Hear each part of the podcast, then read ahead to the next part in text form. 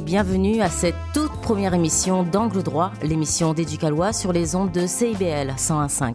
Je suis Alexandra Guélil, animatrice et rédactrice en chef adjointe chez Éducalois et j'aurai le plaisir d'animer cette émission aux côtés d'une équipe tricotée serrée aux multiples expertises.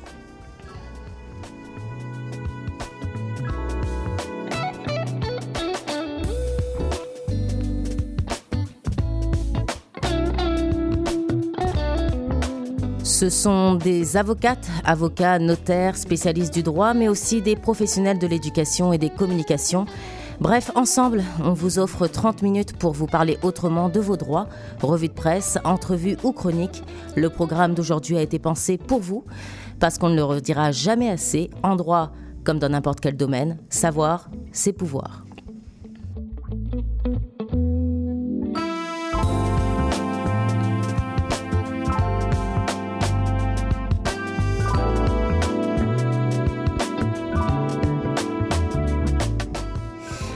On commence avec euh, une revue de presse juridique. Alors non, ce n'est pas uniquement pour vous parler de ce qui fait la nouvelle. On prend en excuse l'actualité pour vous parler d'enjeux juridiques avec moi en studio, Marjolaine Condra-Morel, avocate et vulgarisatrice juridique chez Éducalois. Bonjour Marjolaine. Bonjour Alexandra.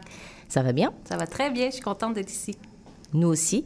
Euh, vendredi dernier, avant le long week-end, on parlait dans l'actualité du travail des enfants.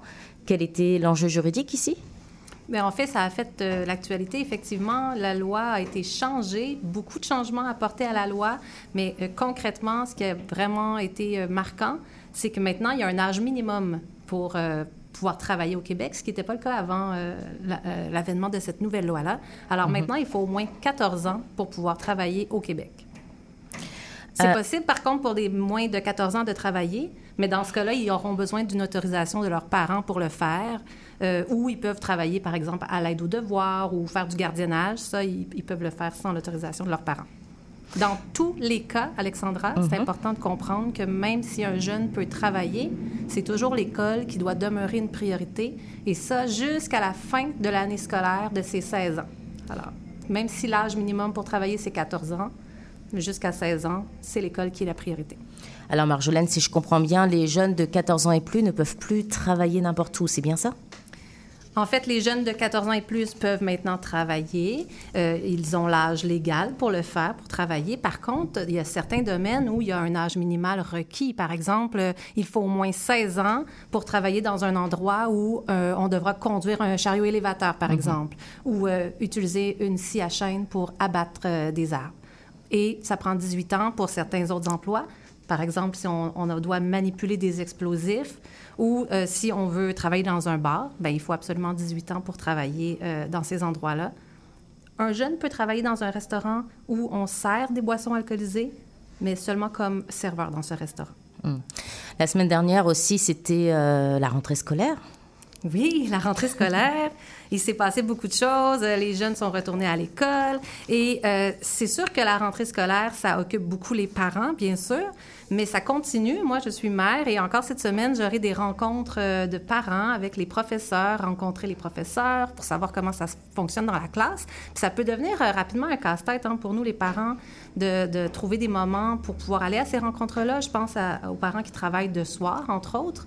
Euh, ils doivent s'organiser avec leur horaire pour pouvoir être à ces rencontres. Bien, ce serait intéressant pour ces parents de savoir que la loi prévoit 10 journées de congés pour raison personnelle. Et ça, aller aux rencontres de parents, s'occuper de ses enfants pour la garde et l'éducation, bien, ça en fait partie. Alors, euh, les parents peuvent demander des journées congés pour raison personnelle pour euh, ces cas-là, par exemple. Euh, ils peuvent également demander des demi-journées. Donc, tout mhm. dépendant, avec l'employeur, on peut s'organiser pour prendre des demi-journées sur ces 10 congés-là. Et c'est important de savoir que les deux premières journées sont payées mhm. lorsque ça fait trois mois que vous êtes à l'emploi de votre employeur. Euh, dernier sujet, euh, on revient un petit peu sur les serres de Longueuil, une histoire donc qui a commencé il y a trois ans. Euh, des personnes se sont opposées, hein, pour rappel, à la décision de la ville de tuer les animaux en surnombre, estimant qu'il s'agissait de cruauté, et d'autres prônaient un déplacement des serres. où est-ce qu'on en est exactement à ce sujet? Eh bien, la semaine dernière, il y a eu un jugement de la Cour supérieure qui a autorisé la Ville à procéder à l'abattage euh, des cerfs en surnombre. Euh, reste à voir si ce sera porté en appel, cette décision-là. Mais je ne vais pas particulièrement vous parler de la chasse, hein, bien sûr. ce ne sera peut-être pas euh, les citoyens, bien sûr, qui iront eux-mêmes abattre les cerfs. Mais peut-être quelque chose qu'on connaît moins comme obligation lorsqu'on frappe accidentellement un animal sur la route. Alors, euh, peut-être qu'à Longueuil, ça peut arriver, mais ça peut également arriver un peu partout, même en ville. Euh, lorsqu'on frappe un animal, on a l'obligation de le déclarer à un poste de police lorsque c'est un gros animal, donc 25 euh, kg mhm. ou plus.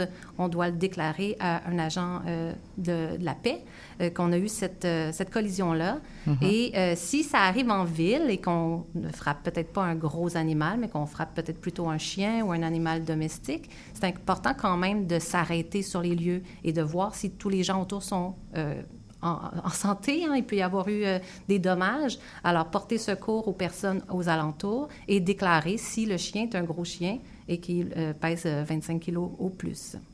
Alors, c'est tout le temps qu'on avait pour la revue de presse. Merci beaucoup, Marjolaine, pour le temps accordé. Ça m'a fait plaisir. On se retrouve la semaine prochaine. À la prochaine.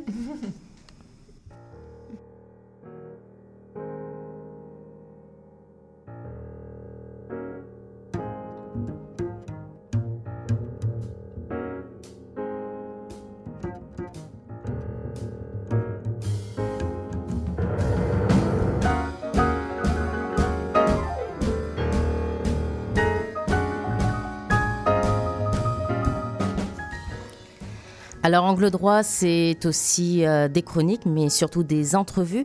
Euh, la première à ouvrir le bal, c'est Maître Ariane Charbonneau. Bonjour. Bonjour, Alexandra. Alors, euh, vous êtes la directrice générale d'Éducalois.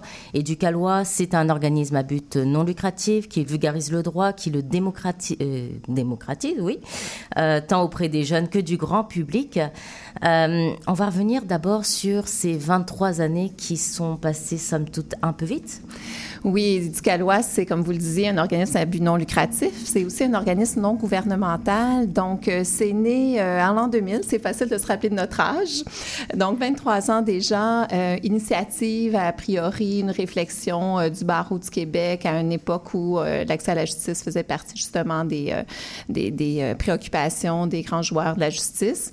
Et aujourd'hui, je pense qu'on peut dire qu'Éducalois, c'est un organisme phare au Québec, incontournable on a réussi, je pense, à rendre notre organisme utile et pertinent pour euh, plusieurs autres organisations. Mhm. Un organisme qui n'est pas composé de juristes uniquement. Hein? Effectivement, c'est une belle équipe multidisciplinaire. Euh, j'ai 35 talents autour de moi, donc on est 36 dans l'équipe. Des gens qui, bien sûr, viennent du droit. Euh, j'ai peut-être la moitié de l'équipe, même un petit peu moins de l'équipe qui sont des juristes, mais des gens qui viennent de multimédia, pédagogie, communication, bien sûr, mhm. gestion de projet. Donc oui, on, on est devenu une belle équipe par 23 ans. Comment on explique hein, la popularité du site web ainsi que la consultation des contenus, que ce soit la pertinence ou la crédibilité sur le long terme? Ben, je dirais que la popularité, il y a sûrement deux, trois raisons qui expliquent ça. La première est peut-être celle qu'on vient de mentionner, l'équipe euh, tellement euh, qualifiée, euh, diverse, qui fait en sorte que ben, nos contenus, je pense, sont intéressants, sont ludiques, sont pensés aussi pour être attrayants. Mm-hmm. donc, pas simplement de simplifier la loi, mais de la rendre digeste et accessible. Donc, c'est sûrement un grand atout, je crois, que l'équipe a développé à travers les 23 dernières années. Et euh, ben, moi, je vous dirais que c'est la fiabilité, la hmm. crédibilité. C'est une de nos cinq valeurs, la rigueur, depuis qu'on existe. On a les mêmes cinq valeurs organisationnelles euh, depuis 2000 2000 mais la rigueur fait en sorte qu'on ait un, gage de fiabilité et que les 8,5 euh, millions de visites qu'on reçoit sur notre site par année, euh, ils trouvent vraiment leur compte, sûrement leur compte euh, en vertu de la qualité qu'il y a. Mm-hmm. Alors Ariane, au fil du temps, Educalois a su se tailler une place de choix dans la société, particulièrement en affirmant deux expertises. On va commencer par la première, c'est ce qu'on appelle la communication claire du droit. Alors je sais, c'est très archaïque, hein, demander une définition en vitesse. C'est quoi ça, la communication claire du droit? Ben, est-ce qu'on peut s'entendre, Alexandra, que le droit, habituellement, c'est dur à comprendre? Hein? C'est pas, quelque ben chose, c'est pas quelque chose qui est nécessairement sexy puis facile d'accès. Il faut aller voir un notaire pour son testament. Il faut se faire représenter par un avocat ou une avocate quand on va à la cour. Si on se rend au tribunal, on voit des juges sur des espèces de scènes surélevées. Donc, a priori, c'est pas nécessairement un milieu qui est familier. Pourtant, le droit, c'est ça appartient aux gens. Ça mm-hmm. devrait être rendu accessible. Euh, donc, ça serait normal que les gens comprennent le droit. Alors, ben, c'est ça la communication claire du droit. C'est une expertise qui sert à simplifier le droit, euh, faire en sorte que les gens qui ont à passer de la matière juridique ben, puissent adapter leur communication pour que euh, ça rencontre les besoins de leur mhm. public. Ça peut être de leurs clients, ça peut être euh, des, euh, des, intervenants qui travaillent avec des gens qui sont un peu plus vulnérables, mais que, tout ça puisse être, comme je disais tantôt, quand même digeste. Mhm. il y a aussi une seconde expertise, hein, c'est l'éducation juridique, avec une question que j'ai précisément pour vous. Pourquoi est-ce si important d'éduquer nos jeunes sur ces lois? Ben, on est maman toutes les deux, je crois, Alexandra. Alors, qu'est-ce qu'on veut dans le fond pour nos enfants, peu importe leur âge, qu'ils soient en CPE ou comme le mien, le plus vieux qui rentre euh, au cégep cette année? Je pense qu'on veut euh, les rendre épanouis, autonomes, euh, mm-hmm. qui puissent se développer puis développer leur confiance en eux. ben, indiquer nos jeunes sur, sur nos lois, c'est pas pour moi d'en faire des futurs avocats ou avocates ou des notaires.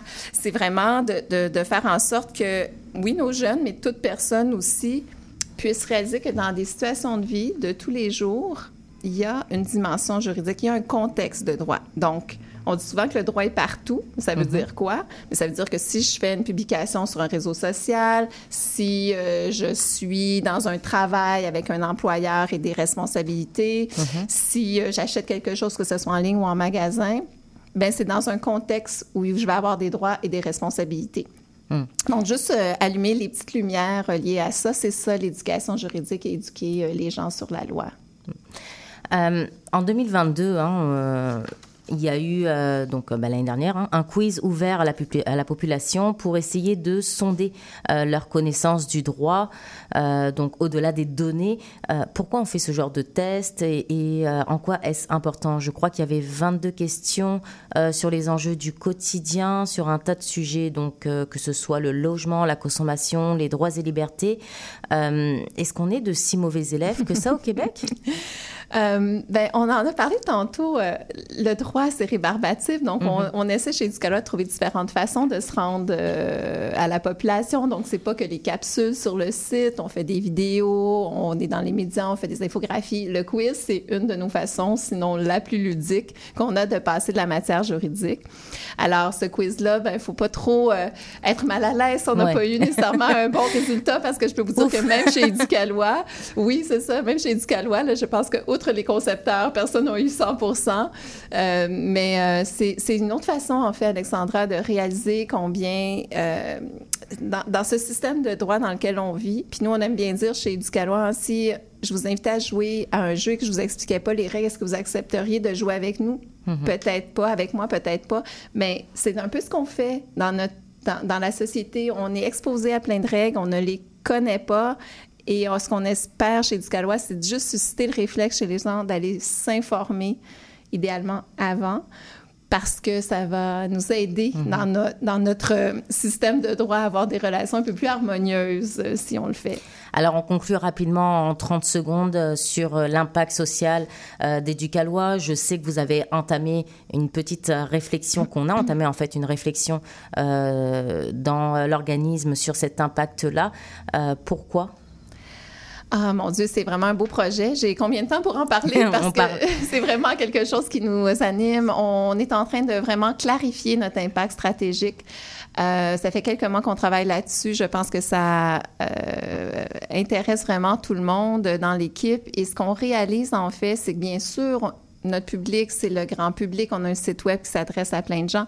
Mais aussi, et peut-être surtout, c'est de faire en sorte que les organismes qui euh, relaient l'information à différents publics cibles euh, puissent bien comprendre les outils qu'Educalab met à leur disposition et que nous, on, les habilite toujours mieux à utiliser mm-hmm. nos contenus. Donc, on est vraiment en train de se, de, de, de, de, je dirais, raffermer, resserrer où on veut mettre nos énergies dans l'avenir pour permettre cet effet de levier-là qui est vraiment multiplicateur euh, mm-hmm. en bout de ligne.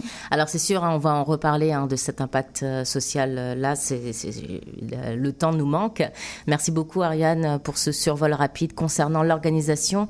Euh, on retient qu'il y a du chemin parcouru en 23 ans et plusieurs autres choses qui s'en viennent. Euh, mais on va quand même pas tout dire à la première émission. Je suis d'accord. À la prochaine. Merci. Merci.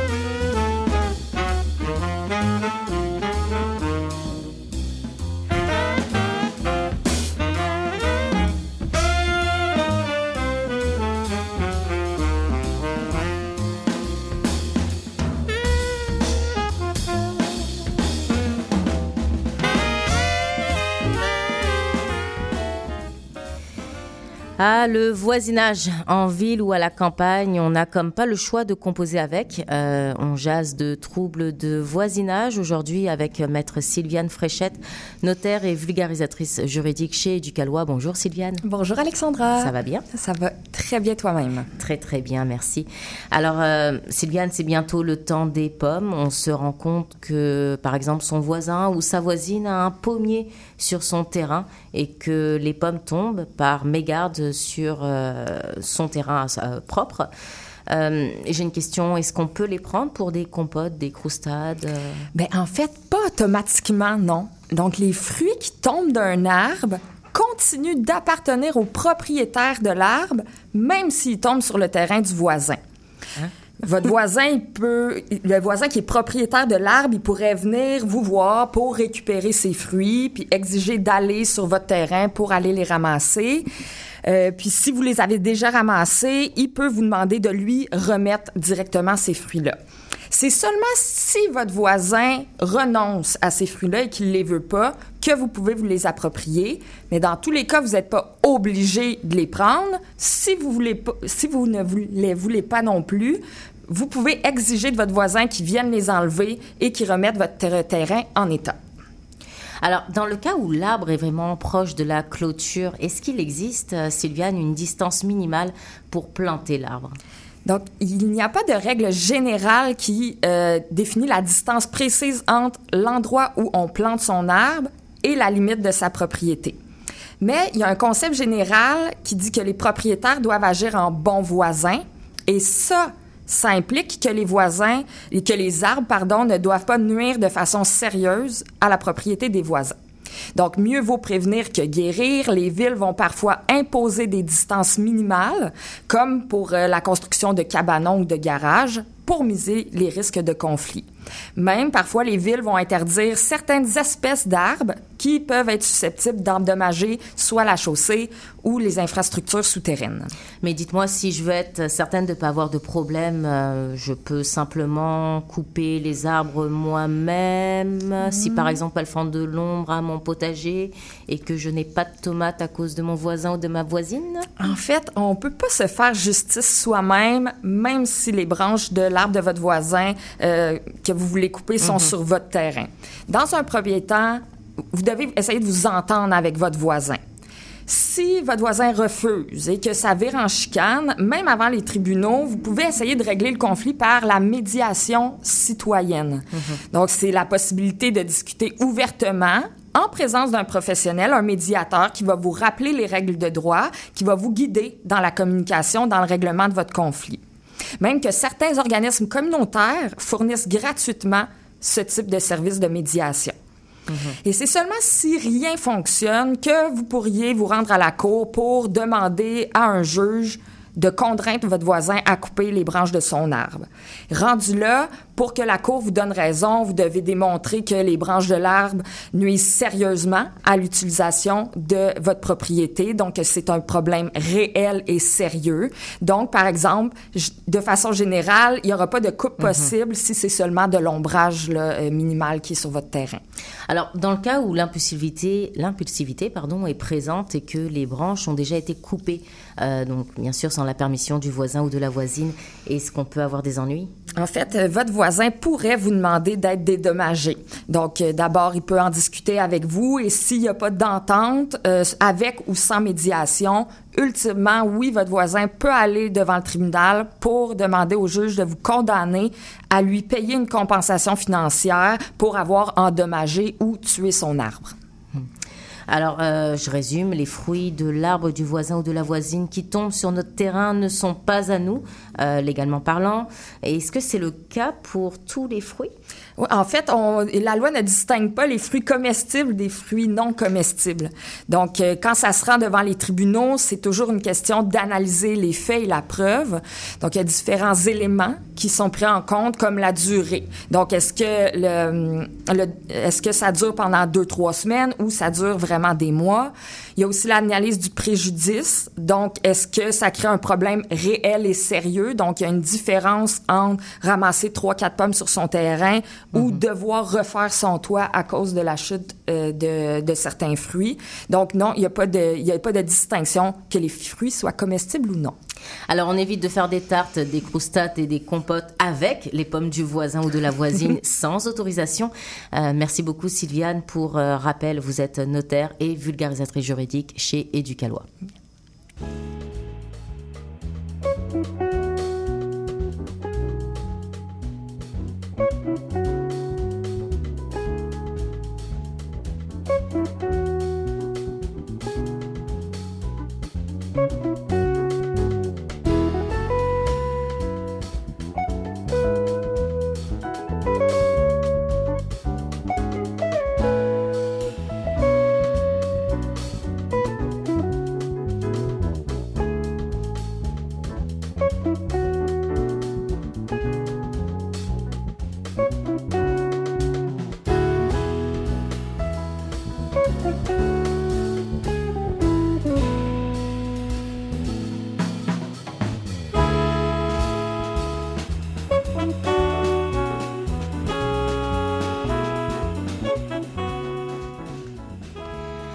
Alors, ce n'est plus un secret, les taux hypothécaires grimpent et l'inflation euh, galope. Plusieurs personnes ont des difficultés à payer leur hypothèque.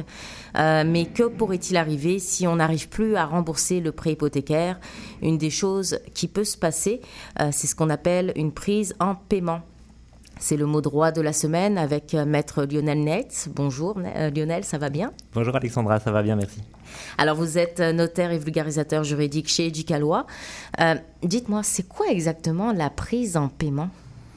Alors, ben, c'est un sujet un peu plus technique que ce dont on vient de parler jusqu'à présent, là, mais on est là pour rendre ça moins obscur. Mhm. En fait, Alexandra, pour comprendre ce que c'est que la prise en paiement, il faut d'abord savoir exactement ce que c'est qu'une hypothèque. On dit souvent qu'on paye son hypothèque, mais on devrait en fait dire qu'on rembourse son prêt hypothécaire. Prenons l'exemple d'un condo. Mhm. Euh, lorsque vous achetez un condo, vous signez habituellement au moins trois contrats. Un prêt, une hypothèque et puis l'achat en tant que tel. En fait, l'hypothèque, c'est sur le condo, là, c'est une garantie que vous donnez à votre banque. Avec cette garantie, votre banque, elle sait qu'elle sera payée même si vous ne remboursez plus votre prêt. Mhm. En fait, grâce à son hypothèque, votre, votre banque pourra se faire payer sur la valeur de votre condo avant les autres personnes auxquelles vous devez de l'argent. Alors, ça, j'ai bien compris pour l'hypothèque, mais la prise en paiement, c'est quoi? Oui, bah c'est là, là, que je viens. Alors, je disais qu'une banque, euh, lorsqu'elle a une hypothèque sur un condo, elle a une garantie. Eh ben, avec cette garantie vient un droit particulier, celui de devenir propriétaire du condo si vous ne payez pas votre prêt comme convenu.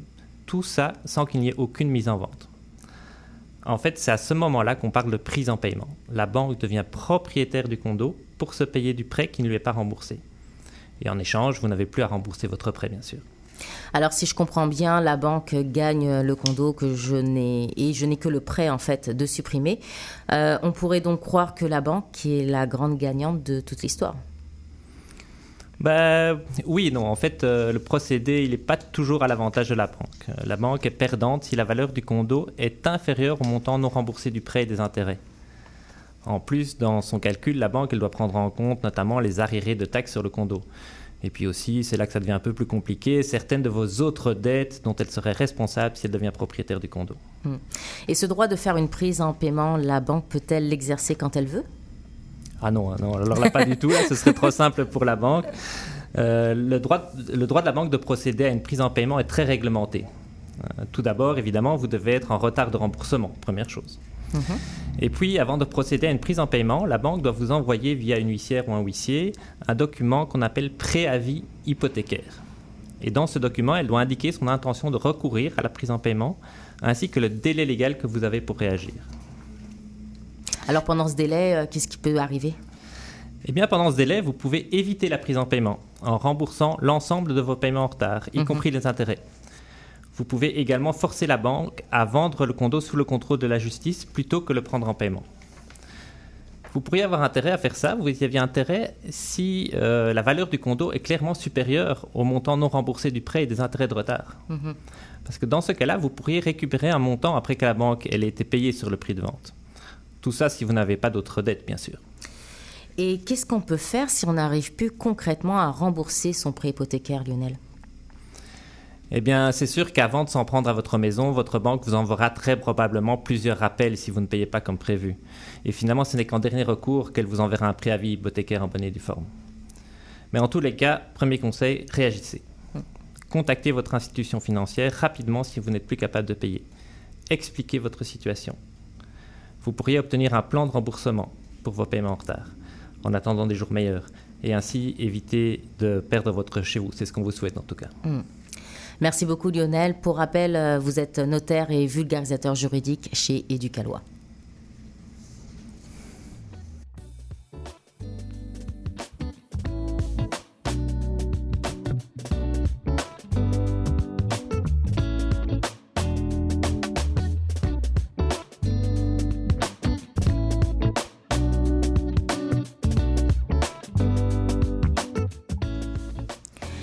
C'est déjà le temps de conclure. Vous avez des questions, des idées de sujets? Alors il y a une adresse courriel angle droit à commercial